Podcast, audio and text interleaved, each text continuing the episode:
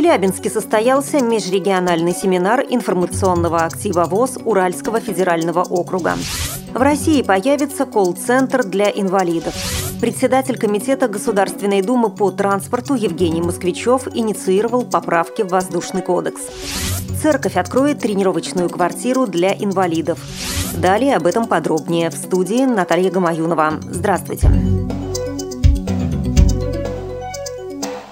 Челябинске состоялся межрегиональный семинар информационного актива Всероссийского общества слепых Уральского федерального округа, организации ВОЗ и СМИ «Перспективы взаимодействия». В нем приняли участие Курганская, Свердловская и Тюменская региональные организации ВОЗ, а также президент Всероссийского общества слепых, первый вице-президент Европейского союза слепых и член исполкома Всемирного союза слепых Александр Неумывакин. На форуме президент ВОЗ пообщался с корреспондентом журналистом агентства новостей челябинск.ру и рассказал о насущных проблемах общества, о реализации программы «Доступная среда» и о современных информационных технологиях, которые меняют жизнь и менталитет незрячих людей.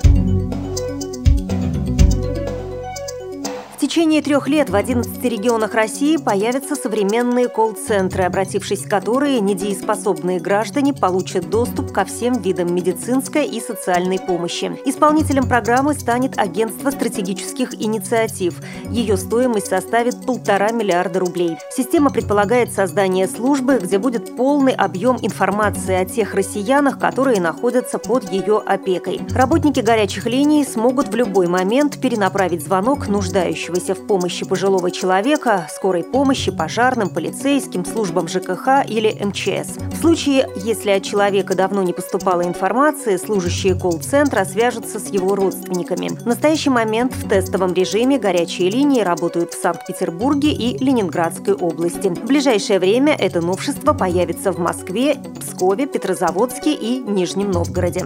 Агентство стратегических инициатив намерено добиваться разработки и принятия закона о внедрении внедрении социально-медицинской тревожной кнопки в каждый регион страны. У этой инициативы уже нашлись активные сторонники среди представителей Нижней палаты парламента. В свою очередь, социолог Левада-центра Наталья Бондаренко считает, что для повсеместного внедрения такой системы колл-центров в России недостаточно специалистов и слабо развита волонтерская база. При этом на Западе система подобных колл-центров очень популярна, и с каждым годом желающих установить такую тревожную кнопку для пожилых родственников становится все больше. Более 50% пожилых людей и инвалидов успешно пользуются услугами горячих линий, а помимо медицинской и социальной помощи, они могут пообщаться на любые темы с профессиональным психологом. Желающие принять участие в эксперименте должны установить техническое оборудование и внести абонентскую плату.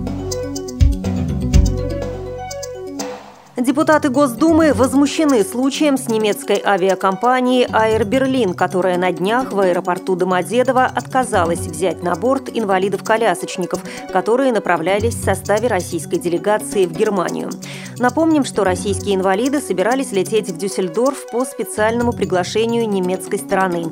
Они были гостями форума, на котором Германия должна была поделиться с Россией опытом по созданию комфортных условий жизни для инвалидов. Председатель Комитета Государственной Думы по транспорту Евгений Москвичев инициировал поправки в Воздушный кодекс. Впредь они позволят избежать инцидентов. Работу над поправками в Воздушный кодекс возглавляет депутат Госдумы, инвалид-колясочник Михаил Терентьев. Сегодня в России проживает более 13 миллионов человек, имеющих официальный статус инвалидов. В 2010 году статус инвалидов по данным Росстата получили 893 тысячи человек. Из них около половины – люди в работоспособном возрасте. Государству следует поддержать церковный проект по созданию тренировочной квартиры для инвалидов, которая станет местом, где молодые люди с инвалидностью под присмотром старших наставников смогут адаптироваться к самостоятельной жизни. Планируется, что в квартире будут находиться молодые инвалиды с разными заболеваниями. Этот проект обсудили председатель синодального отдела по церковной благотворительности и социальной деятельности епископ Смоленский и Вязинский Пантелеймон и зампред Государственной Думы Людмила Швецова. Подобные проекты уже практикуются в Московском центре медико-социальной реабилитации инвалидов. Вы слушали информационный выпуск.